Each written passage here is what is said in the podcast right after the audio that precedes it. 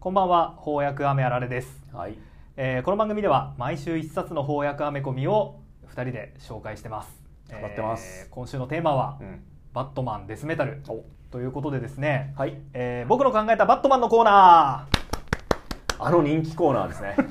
い やな初めてですけどね、えー人間の不安や恐怖、はい強い感情が生み出す、ほうほう。えー世界ダークマルチバース、んで見つけたバットマンを報告してもらうというコーナーですい。ろんな目撃情報たくさん来ました。どうもありがとうございました。メー ルありがとうございます。はい、ではいきます、はい、紹介していきましょう。えーラジオネームウィンターソルジャー、おお、聞いたことありますね。えー、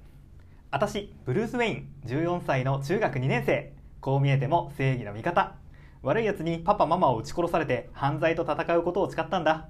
ある時へんてこなコウモリが現れてバットマンにしてくれたんだけどゴッサムの異常者たちと戦えなんて言われちゃって不安たらたらって感じでもまなんとかなるかあはは美少女戦士バートー・マーンロビン・シス非常なバール夜空の光は警部のメッセージはは すげえ、ウィンターソルジャーがそれ書いてるんだ。そうねめっちゃノリノリですね。魔法少女だっけえー美少女戦士まあ多分セーラームーンあ、なるほどね。あれですねああ。まあ、ところどころにこう、不穏な単語が入ってくるのが、悪いやつにパパママを撃ち殺され てまあそうっちまゃあ、そうっちゃうそうだけど。あーいいですね危ないバールにご用心だっ け非常あ危ないバールにご用心の方が面白いな、えーロビンシス非常なバール非常なバールね多分これ確かに次回予告なるほどねはいはいはいパロディなんですかねあいいねわかんないですけどもう目に浮かぶような美少女バイオレンスアニメがまああのーなんだっけ前作「あはバットマンメタル」だと女性のバットマン一人しかいなかったのああ確かにあんまいなかったね言われてみると、まあ美少女戦士バートーマンがいてもいいんじゃないです かバトワーが まあ確かにこれどんな恐怖から生まれたのかってとこですよわねかんないねどういうどういう自分が女体化してしまうかもしれないことへの恐怖恐怖へ自分が平凡な中学2年生の女子あ女ーそ子っち中か学生だったらという何の変哲もない人間であるということの恐怖から ああまあありそうな気もしますねわかんないけどね なんかありますかえっとですね、はいえーじゃあこれにしますはいえーラジオネームありません、はいえーいつも楽しみにしておりますありがとうございます言ってくださっておりますありがとうございます、えー深夜徘徊の途中で小腹が好き買い食いするバット マンバットフーディーえーコンビニや自販機の食品をヒントに推理を繰り広げると、なんかこれ元ネタあるやつですかまあ、スーパーマンの食レポ漫画もバズってたしあーそうですねまあまあバットマンバージョンあってもいいかなっていう気はしますあーねなるほどねまあ、2匹目の土壌を狙っはていいきましょはう、いはいはいはいはいまあスーパーマンよりもそのモノローグに合うもんなそうそうそそう の食レポ漫画向きだよねうんだって孤独のグルメっぽさあると思うんですよねうんうん。おいあの美味しいとバッタラン投げちゃうとかね、そういう面白 い要素も入れられるかも。二番煎じが過ぎるなでも確かにバットマンってこう、うんアルフレッドのパンケーキとかさ、はいはいはいはいサンドイッチとかあんまり食べないイメージあるじゃないですかあーあの出てくる時は残す時っていうの結構あるこれよねも間違いなくうん買い食いですね、なるほどねもう中学生と一緒あ帰りそういうこと道かに食べちゃってるから家では食べないんですよあーあるあるあるあるそういうことがここで一つ謎が解けたねそうですねそれで毎回ばあのアルフレッドがあの 自分が作った料理を冷蔵庫に戻すし 後味はある後味が悪い嫌な終わり方を毎回するとなるほどねああーこれどういう 潜在的な不安なんだろうえー、それはやっぱりアルフレッドがご飯作ってくれなくなったら怖いなっていうことじゃないで すかなるほどねじゃあこっちもいいです おか、願いしますえーラジオネームほうほうえーバイトカーボーイさん、ほうえーゾンビマニアさんカンフーマスターさんこんにちはこんにちこんはにちは。私もゾンビ映画が好きで、うんうんえー無人の店で装備を整えるシーンにワクワクします。ああわかるめっちゃわかるうんめっちゃ面白い。えーそこで僕の考えたバットマンですが、えー家電量販店で働く、えーバットカメラです。ほうこのバットマンには、えールシアスのような優秀なメカニックがついていないので、うんうんうんえー返品された家電を使って戦います。ああいいね、えーグラ面白そうグラップルガン、あの、うんうんうんピシューっていうああわかる紐わかる紐打つやつねあれの代わりに、えー掃除機の伸び縮みするコードを使 い、えー拷問するときにはミキサーを使います。ああ身近な家電でね意外な使い道拷問とかするっけ まあまあでもあ脅脅しにってことね脅しにね脅しにねやっぱこうダークマルチバースのバットマンだしあーやっぱそういう悪いこともするのかもしれないはい、主題歌も考えましたおう「えー、丸い緑のパワーリング」「海ん中支配するアクアマン」真実の投げ名はワンダーウーマン最後はやっぱりスーパーマンおおバットマンはどこにもいないっていうバットマンはその歌を歌いたいがためのあれだったのかもしれないそうねあの丸い緑とか、うんうん 真ん中を海の中とか、うんうん新宿を真実とかうまいなって思うんですけどあのメールに、うんこれあのビッグカメラの歌の替え歌でってあの格好がきかかってて、うんうんあバッドカメラなんでねビッグカメラの歌をと思ったんですけどこれヨドバシカメラの歌 なんで確かに確かに今それびっくりあれと思ってたヨドバシだっけ あビッグカメラは不思議な不思議な池袋なんでビあれッグビッグビッグビッグカメラなんであーこれカメラはヨドバシカメラなん で爪が甘いですねあーまあ、でも確かに電気屋さんの歌は紛らわしいまあね分かりにくいあるあるあるあるネタですねきっとこのバットマンあれでしょうね、うんうんうんあの赤色のベスト着てるんでしょうねあー確かにやっぱちゃ んとビッグカメラの人ですああバットカメラの人ですよって分かんないとねそうねメーカーからねこメーう応援の人来たりするあかそらうそうねそう若いベスト社必社要員でだってすいねうことを ねあーはい、はいあーありがとうございました、はい、なんかありますかえーっとですね、えーその後だとやりにくいですね。うーんとね、じゃあこれにしましょうかね。はいはいえー A さん、B さん、こんにちは。おっといじってきてるな重ねてきましたねあ。どうも A です。はい B ですかはいえー幼い頃に、はいはいえーあ今もう紹介からいきますねうん。えー幼い頃に眼前で両親のトーマスとマーサを強盗に殺害されたブルース・ウェイン。はいはいはい犯罪と戦うためうん、極限まで肉体と知力を鍛え上げた彼は、うんある夜、うん自室に飛び込んできたコウモリを目撃する。うんうんうんガラスとぶつかり怪我をしたコウモリを治療した彼は、うん動物たちを救うヒーロー、うんバッドドリト ルとしてゴッサムの街に飛び出すのであったなるほど確かにこれのいいなと思ったのはああまあゴッサムってこれ動物の異名を持つさああやつら多いじゃん、はいはいはいだはからいまあ獣医っていう設定うはんなんか活かせそうな気あがあ親父医者だしすなるあそうそう人間の医者と動物の医者であこれちょっと面白い途中まであの本物のオリジンとうんうん一緒なところも面白いね、 でやっぱコウモリにちょっあとあコウモリのそあのあ怪我に注目することによってバッドドリトルになるとあいあうこと確かなんですよにね確かにイヤーワンでおい年老いたコウモリ怪我してた気がするわなるほどねあれを治療してあげたん治だ療してあげたいそこからうんバットドリトルバッドドリトル として動物の声が分かる翻訳機をねなる作ほったのどかなねああ 多分だけどそういうヒーローいるよねいそうな気がしてきた 普通にいそうな気がしてきうたん動物と喋れるやつとか 普通にいるしねよ ねあでもこのバットマンのいいところは多分あうのん治療と称して、うんあのヴィランを洗脳するっていうことが多分できるやだそうダーティームーブも決められるから、まあ、バットマンらしさもね活かせるかもしれなないるでほすどねね闇医者ですね闇医者闇医者 あダークナイトってやつで すかなるほどはいはいえー、というわけと いうわけでで、まあ、その他さまざまメールありがとうございましたありちょがっととうごございました紹介できないバットマンもたくさんいらっしゃいますが、まああのバットマン関連のね、はいえー翻訳あアメコミ扱うこといっぱいあると思うんで、うんうんうんまた皆さんちょっと思いついた時に、はい、僕の私のえーバットマバッントマンはいダークマルチバースにで見かけたよ見かけたよっていう目撃情報嘘書いちゃいけないですからね皆さんあと見た人を送ってください ちょっとその辺の設定ふわふわしたまま喋ってるけど えーまあなんか、はいなんかあったら送ってくださいなんかあったら送ってくださいというわけで、えー今日は、えーバットマンデスメタルそんないろんなバットマンが登場するそうですね、えっと前作メタルの方でも、うんうんえっとまあ、7人の闇バットマンが出てきましたけ出てきどましたね今回はねもっともっといっぱい出てきます死ね人どころじゃなかったですねめちゃくちゃ雑に出てきてです ねもうほとんど紹介らしい紹介もされず死んでいったりとか次々消化されていく、はいあのクオリティすごい下がってましたね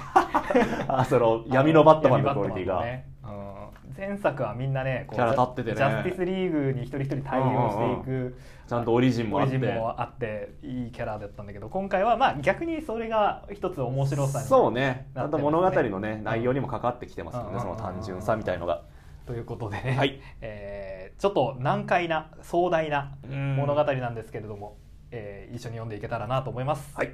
えー今回のはいライターはうんうんスコット・スナイダー、はい、えーアーティストはグレッグ・カプロ、うんえっとまあ、前作メタルのコンビでもあるし、はいはいえっと、ラストナイト・オン・アースあ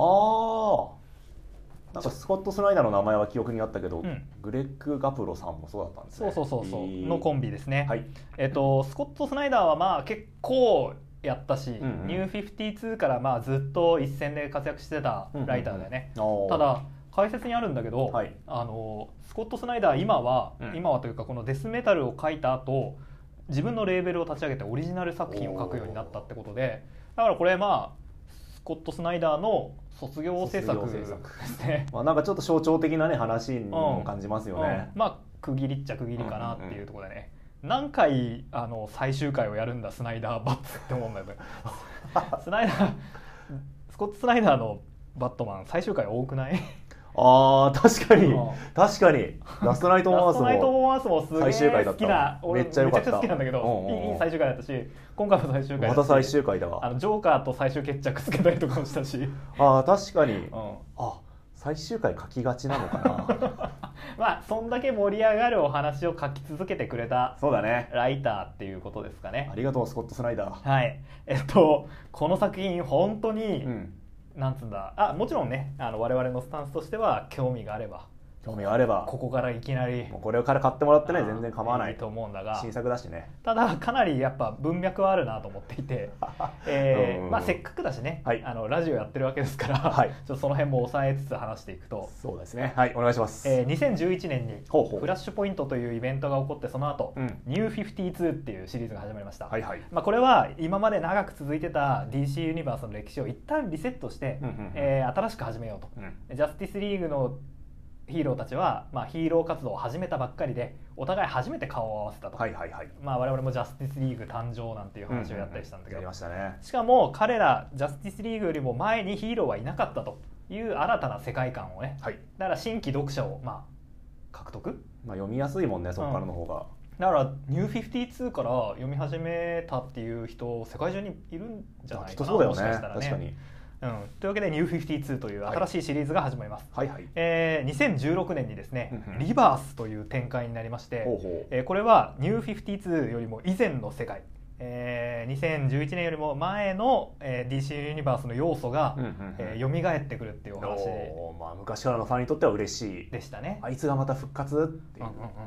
あのまあいろいろあって、えー人種が変わった人とか、はいはい、えー過去に活躍してたおじいちゃんのヒーローとか、うんうんうんそういうのがなんとなく姿を見せ始めるっていうのがおーこのリバースでしたね。はいはい、で、えーとまあ、その作品の流れの中でですね実はこの「ニュー52」っていう世界を作ったのは「えーウォッチメン」といううんうんうん1985年だっけ85年かなに発表されたもう超名作はいアメコミの、えードクター・マンハッタンというキャラクターが、まあ、実験のためにうんうんうんいじ、うちえー世界のか成り立ちをいじって「ニュー52」にしてたんだとうんうんいうんうことが明かされる、はいこれが「ドゥームズデー・クロック」とあいりうましたあれも面白かったですイね、ベントでしたこれも面白かったですねう、んうん面白かったですねマイムマイムマイムマイムよかまあ、んもうまさかマイムの名が出るとはって感じ ですけどマイムよかったですねえ よかったマでイすムねよかったあーまあこちらもね、えー名作なんでぜひ読んでもらいたいんですけど、はい、でそれと並行してですね、はいえっ、とまあバットマンメタルっていう翻訳作品ありますけれども、うんうんうんメタルっていうイベントがありました、はいこれはどういう話だったかというと、えー52個の平行世界があるというのが DC ユニバースの基本的なうんうんうんあり方だったんですが、はい実はその、まあ、地図ですよね52個のはい平行世界が並べられている地図には裏側があったと。なんとさっきもまあネタコーナーで少し話しましたけど人々の強い気持ちね、えー特にまあ不安や恐怖っていったものが、不安や恐怖はいえー具現化した、うんうんえーまあ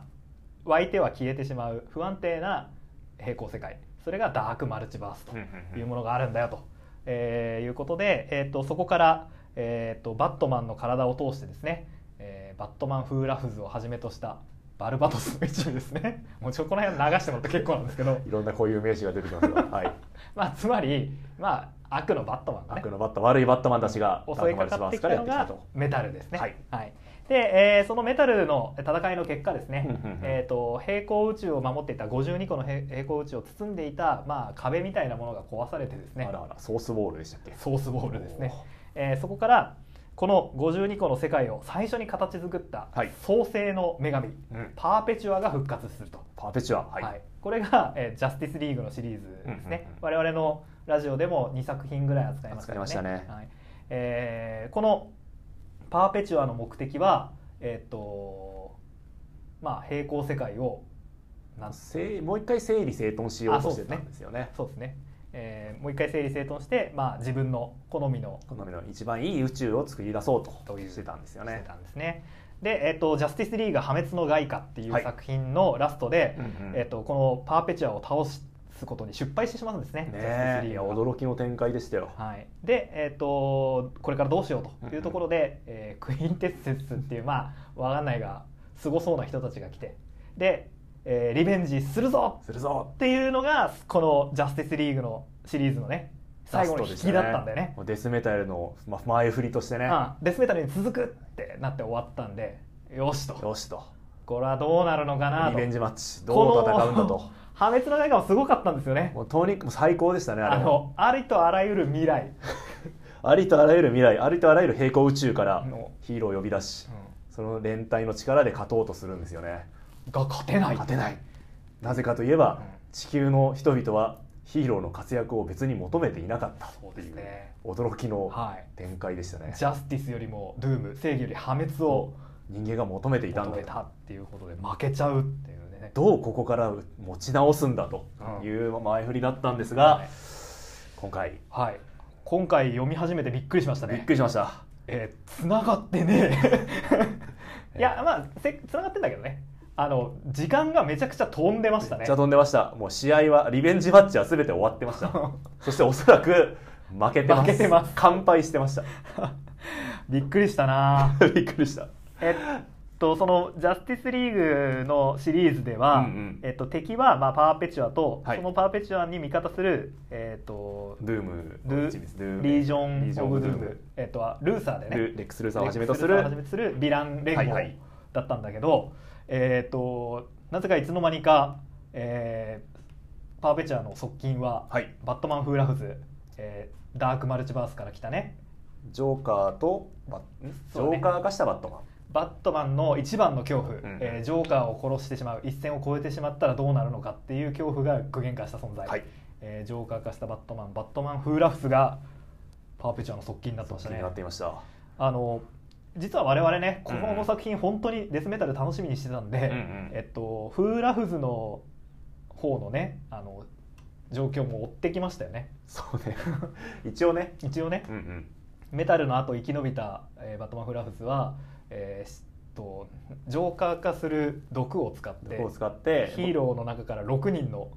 精鋭たちを自分の手下に手下にするジョーカーにしてしまったという展開がありましたねえーシークレット6っうんうてんやつなんだけど、ゴードン本部長とかあそうそうそうそうそうそう、えーっと何6人いるんですよね、はい、あシャザムとか、あシャザムとかねあ、そうそうやつらがジョーカー化しそうて、そうまあ、仲間になるって展開もありましたね。だからこ最近のねバットマンのシーズンではゴードン本部長もアルフレッドもいないってないいう状況だったんですけども、うんうんあのその辺は、えー、と解説に書かれてたんだけどどうやらルーサー対フーラフズがあったうんなんかそれもね、面白そうな感じですよねね。見たい。いよねあれかななんか12月に今度翻訳されるみたいな感じですねよね。バットマン・デス・メタル・ダーケスト・ナイト」っていうあの隊員を翻訳したやつが出るそうなんでもしそっちで軽く触れられてたら嬉しいなと思うんだけど、うんうんどうでしょうかね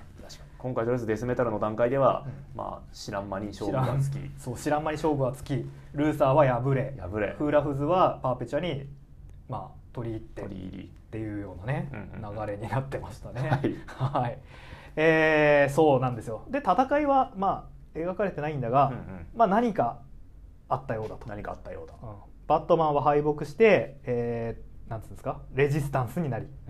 地下に潜って戦ってますね。はい、スーパーマンは敵に捕まってしまってますね。そうですね。えーダークサイドの下で、うんなんかすげえでっかい機械の中に縛り付けられてますね。はいまあ、多くのヒーローたちも、えースーパーマンと同じように捕まってると、うんうんでそんな中、まあ、ワンダーウーマンは、えーとまあ、フーラフズの味方になるうんうんうんというか部下として部、下としてまあ働いてるよ働ういなてる描よ写うですだね。なっていうことですねうん。うんえっ、と世界がですねまずもう我々の知っている形をしてません。そうなんではい、あのメタルバースっていうらしいんですけど、はい。コウモリ型の地球ですか。えっと地図がところどころ出てくるんですうんが、まあコウモリの形をした巨大な大陸がうん、あるある世界世界なんですかね。 でバッドキャッスルみたいなところがあって、えーそこにおそらくフーラフズが住んでいてこの地球を支配してると支配してる。うんであの地上にはもうバットマンだらけ、いろんなダークマルチバースからやってきた悪のバットマンたちがうん、まあ地上をかっ歩してるわけですよはいね。結構これがさっき言ってたね雑なダークマルチバース バットマンですけどいいですよねなんだっけ B レックスあ、ビーレックス。バットレックスバットレックスは、えっと、バットケーブに飾ってある、うんうんあの恐竜のロボットですよねでかいいつもねよく目にするやつですよねあれに自分の意識をダウンロードしたバットマンっていう設定のいいね見た目恐竜で覆面をしているうとんあのそのその前足で バッタラン投げられるのかっていじられてます ねえーあとは、まあ、バットメイジバットメイジ魔法使いキャラなのかなね明治だし、なんだろうね、うんうんとかとかとかもうね名前が出てこないやつも含めて結構いろんな山ほどバットマンやたつちが出てきますねあのまあこういう時あるあるなんだけど、うんうんあの他社のヒーローをバットマンにするやつもはさりげなくやってましたあね、はいはいはいはあいのシルバーのボードを持ったうん銀色ピカピカの黄バ色ピットマカンピカのバがットマンいましたね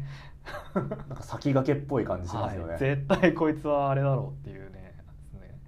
えーまあなぜえーっとワンダーウーマンがうんフーラフズの元で働いてるかというと、はいもちろんね心変わりをしたわけじゃないわけですよ、いつか反撃のためにうんはそのための下準備をして虎視眈々とその機会を狙っていたとうんうんうんいうことなんですよね。で、えーとまあ、途中でねバットマンとの再会本物のバットマンですか、い、我々の世あい界のわバゆッるトマンそうとですね、うん再会したり、えーあるいは、えーフラッシュですよね、はいえーつまり一旦バラバラになってしまったヒーローと少しずつ再会していくんですよね。ううんうんうん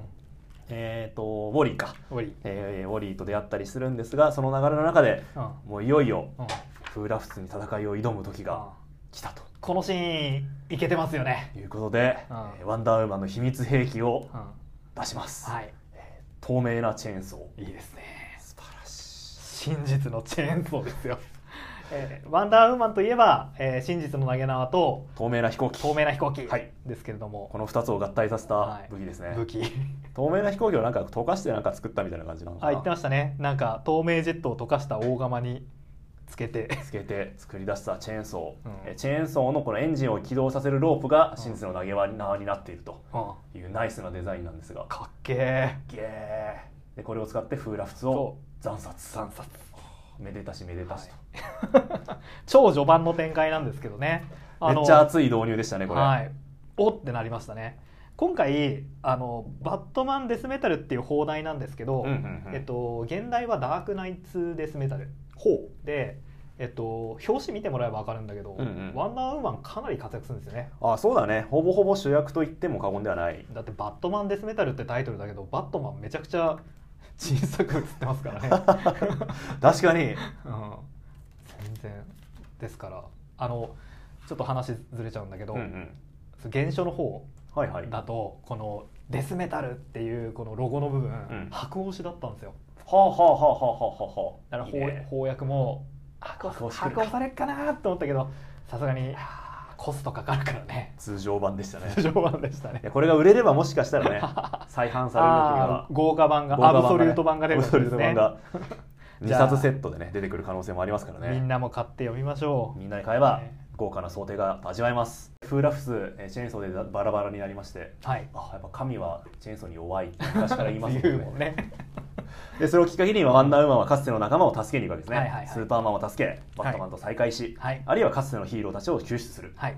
えーめでたしめでたしと思いきや実はフーラフスは死んではいなかったとそうですねなんとえフーラフス、えーうん脳みそを取り出されてですね、えーこれドクターマンハッタンですかねーファイナルブルース・ウェインとかって言ってたけどねあでもまあどう見ても頭にね丸ポチがあっうんてドクター体が青いマンハッ、タン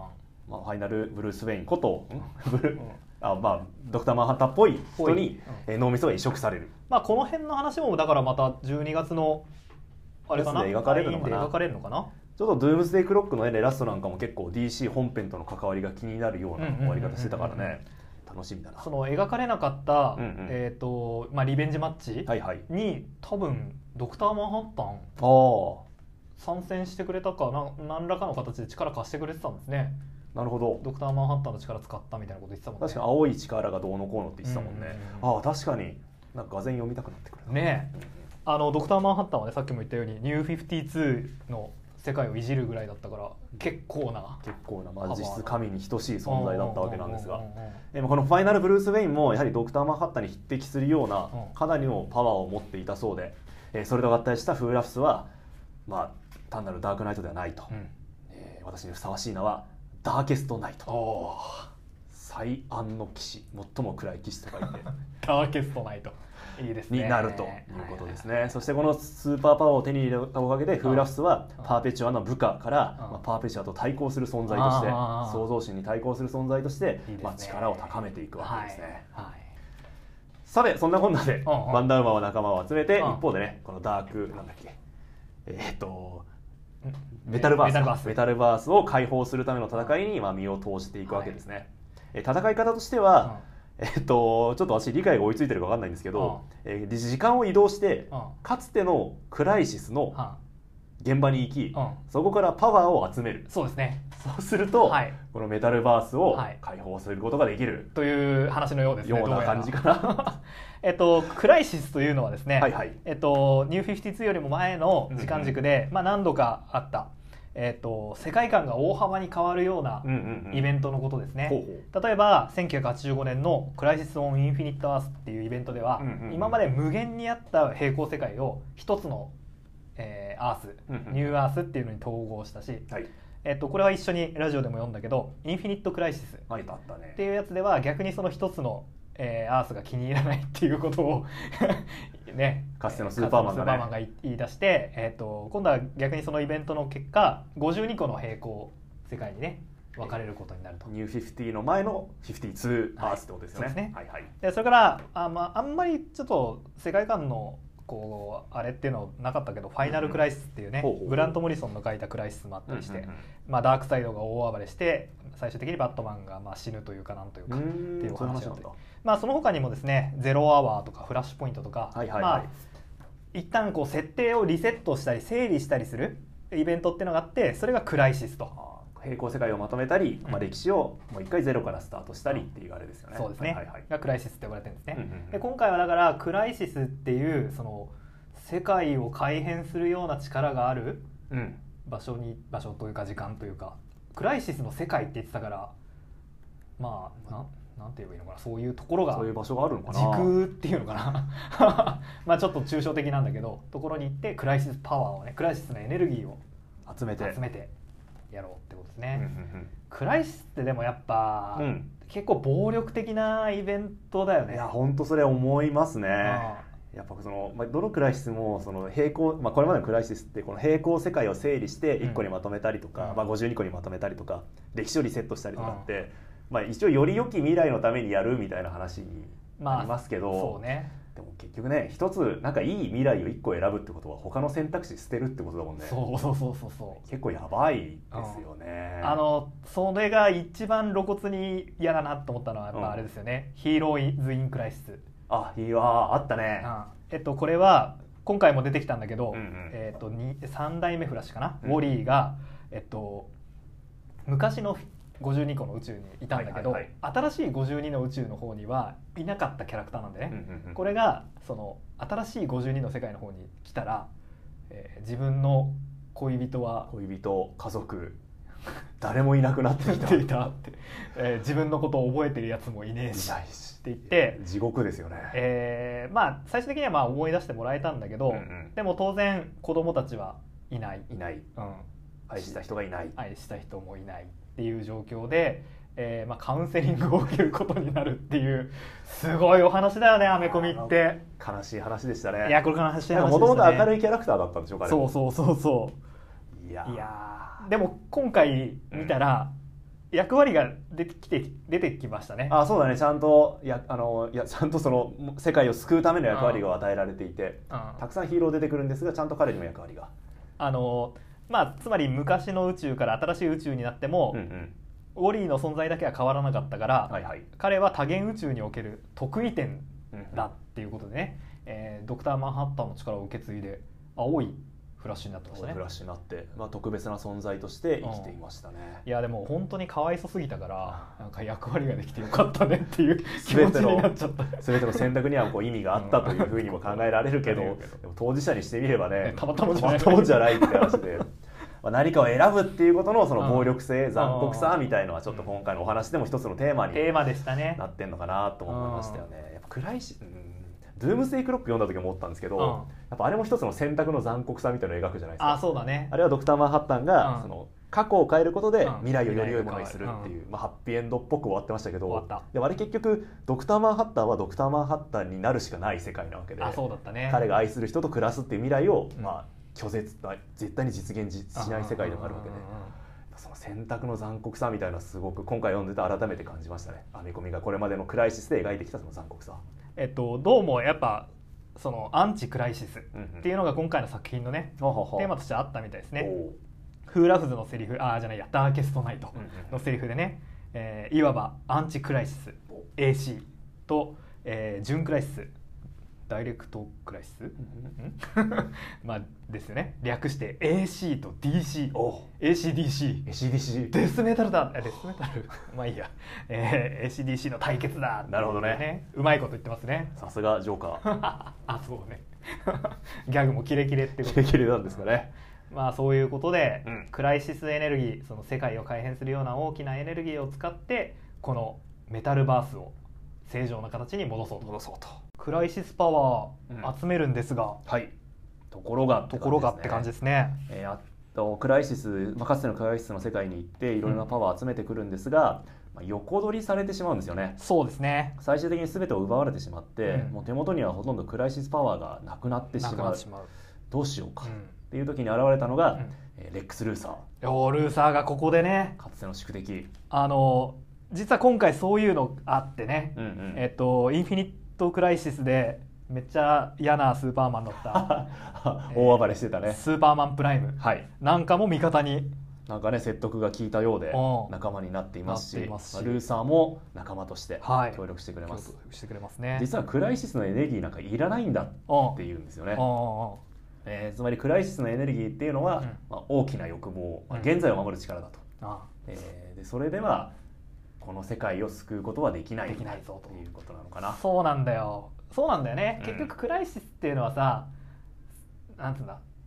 ずっと続けようっていう意思っていうかさなんて言うんだろえっとうその、うん、物語スーパーヒーローの物語を、うんそのメタ的な、まあ、読者の立場に言えば永遠に続けるための一つの一つのね劇薬ですよね劇薬ですよねうんだからそれじゃあダメなんだと、うんもっと、えーアンチクライシスの力っていうのは人々を結びつけ壮大な物語に属するような小さな存在だと気づかせるような力だと複数の世界のうち一つを選んで、えー定期的に世界設定をリセットしていくんじゃなくてなくて歴史を積み重ねていくんだとあったものは全部あったことにしろというそうすることによって、うんまあ、この世界をうん変えられるんだっていうことなんですよね、ですおそらく。おそらくね、あまあだからパーペチュアがやろうとしてることフーラフズがやろうとしてることを、えー、とヒーロー側もクライシスエネルギーを使ってやったら一緒じゃんってことだよあねそうだよねそうだよね。えっと、今回のフーラフスの目的何かっていうと、うん新しく52の世界を作り出そうとしてるんですようんねはいはいはいはいそれもう一回クライシスを起こし、まあ、ニュー52もう一回ってことですよもうね一回彼そうらがやろねうとしてるのは美しく、まあ、その恐怖と不安で満ちた世界をを作ろう作ろうラスト52とか言ってますけどだからこれはまあかつて DC うんコミックスがやったことと全く同じことを一緒一緒やろうとしているうんし、えーパーペチュアがやってるのは、うえー、と理想の世界を作ろうとしてるんですよね、終わることがない永遠に続く変わらない世界なのかな、これもだからあのニューアースニューアースのその一つの宇宙にまとめてしまった時のとまあ話ですよね一緒っちゃ一緒だよねかつてのクライシスを悪役たちがもう一度起こそうとしている、おおそうやってみればそうですねそれは当然さっきお話話した通りその選択することにつながるのでやっぱ選択されなかった未来が失われてしまう、うんだからかつてクライシスによって失われた未来の、うん今回復讐劇ですよね そうだねうんというふうに考えると、うんまあなんとなくうん対立軸が見えてくるのかな、いいですねああのー破滅の外貨、うんうんジャスティスリーグの、まあ、最後のやつで、はいはいえっと、なんで、まあ、ジャスティスリーグが負けてしまったのか負けてしまいました、っていうと、うんまあ、あのお話でも真実を隠してたからだっていうような話ありましたね、うん人うんうん々だったにねその不安が、えー伝染しないように、うんうんソースウォールっていうねそのが外宇宙というか平行宇宙の外側の壁がなくなってしまったことは告げなかったんで、そうなねんか、本当のことを言ってしまうとみんなが恐怖を抱くから、うん言わない言わないそして、えー、といろんな平行宇宙あるいは過去に行って戦力を集めてきたんだけれども、その歴史については深く立ち入らなかったんですよねああそうそうそうそうジャスティス・ソサイティのメンバーは呼んできたんでなんかお互いあれ見覚えある なみたいな、あれなんかおお前誰みたいな懐かしい知らないのにみたいなあったけど、まあ、それは深く立ち入らずに、うんつまりその真実を導くことなくただのなんというか兵力として、うんえーその人たちを集めて戦いに臨んでしまった、その結果、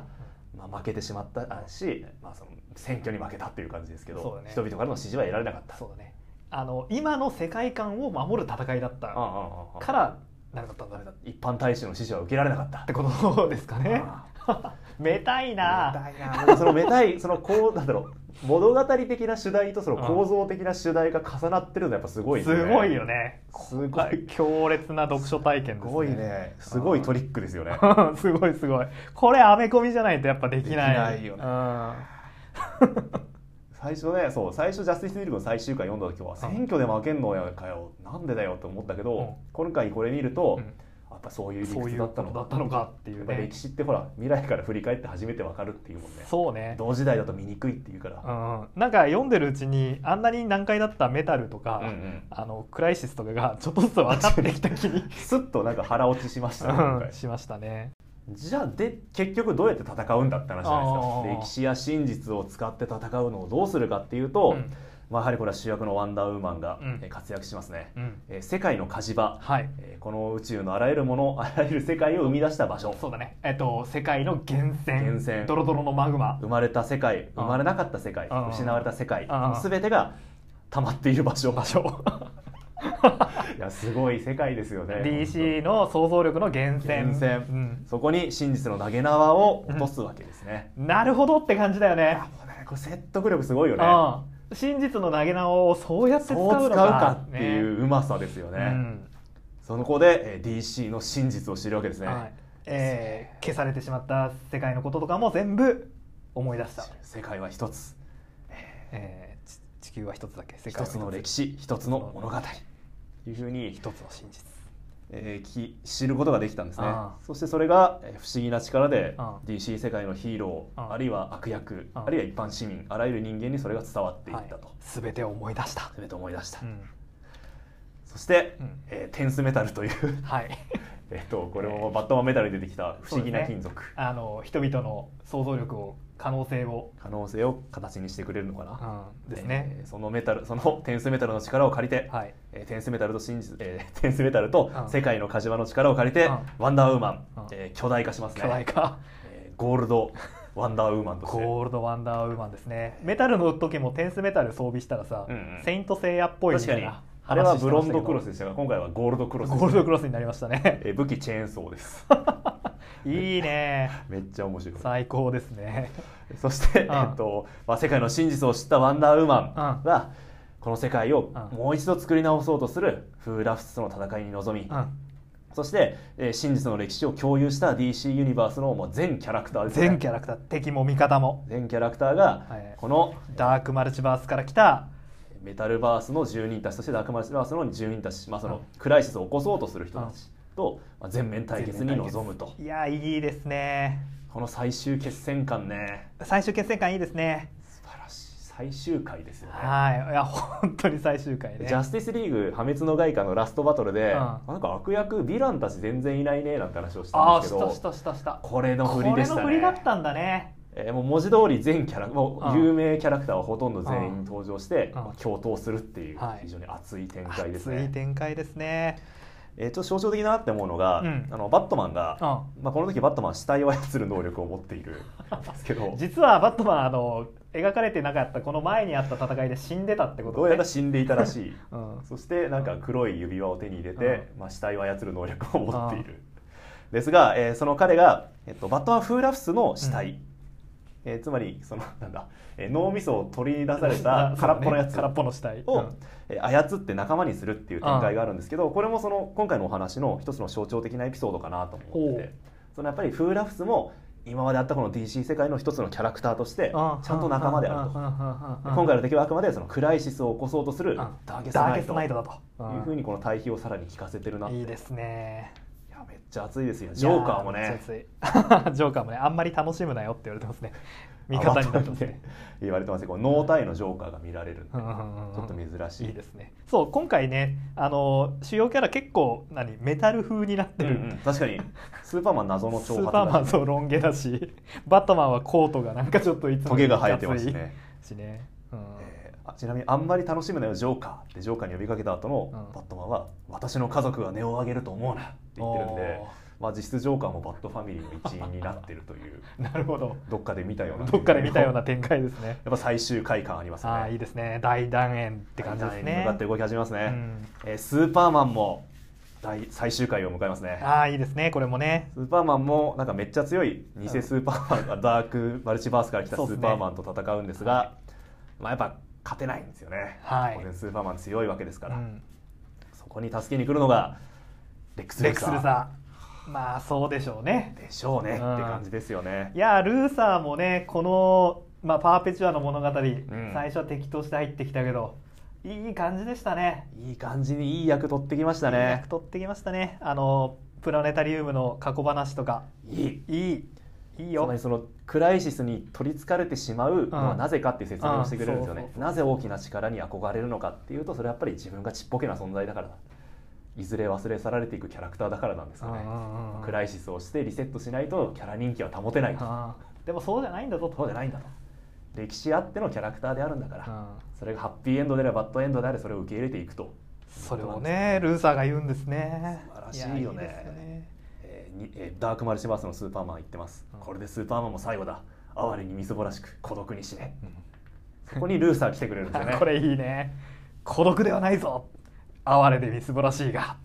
一言余計なあたりがまさにレックス・ルーサールーサーって感じですねいろんなやつに殴られてきただけありますねあーこの一言余計 なせいでいやー最高だぜそしてこの共闘も見られました、うんそしてワンダーウーマン、うんえーゴールド・セイント・ワンダーウーマン、うんえー彼とあ彼女と,うんえー、ワンえーとバットマン風、えーダーケスト・ナダーイケトスナイトの戦いも、うんえー終わりを迎えます、はいえー世界の、まあ、彼らの、まあ、非常に力が強いので殴り合ってると時間の壁を突破してしまうんですよねあーこれすごいびっくりした あのそうねい殴り合いであでもなんだっけえっとファットイフうんうんアニメのファットイフでもさああったねねあの究極うんうんうんにのになったビジョンってビいジうョかンに殴られると時間の壁突破しちゃう、まあ、時空の壁突破しちゃうとかありましたねあれをね漫画的表現で押しております表してますねぜひ見てみてほしいですね面白いですね、えーフーラフスが殴ると過去に飛んでいって、うんえー、とワンダーウーマンが殴ると未来に行けるんですよね右左にね そうですねでワンダーウーマンが、えー未来極限の未来までうんフーラフスを連れて行きます、うんえーまさに世界の終わり宇宙の終うわんり、えーその瞬間にフーラフスを連れて行って、うんえー世界を、うんまあ、フーラフスをうん終わらせるわけ終でわすねらせるわけですねはいというわけで「バットマンデスメタル」でしたちょっとね一読すると複雑な設定とかもあるんですが、うんまあ、通して読むとねうんまあかなり感動的なやはり最終回を迎いやえてくれたかなといい話だったと思うな特にこの「バットマン」「ワンダーウーマン」「スーパーマン」の最後はぜひ皆さんに読んでいただきたいとそう思ですねいますね。はいまあ時々入るうんこう小ネタというかうんうんちょっとしたギャグもいいですよねああ確かにあのそのしょうもない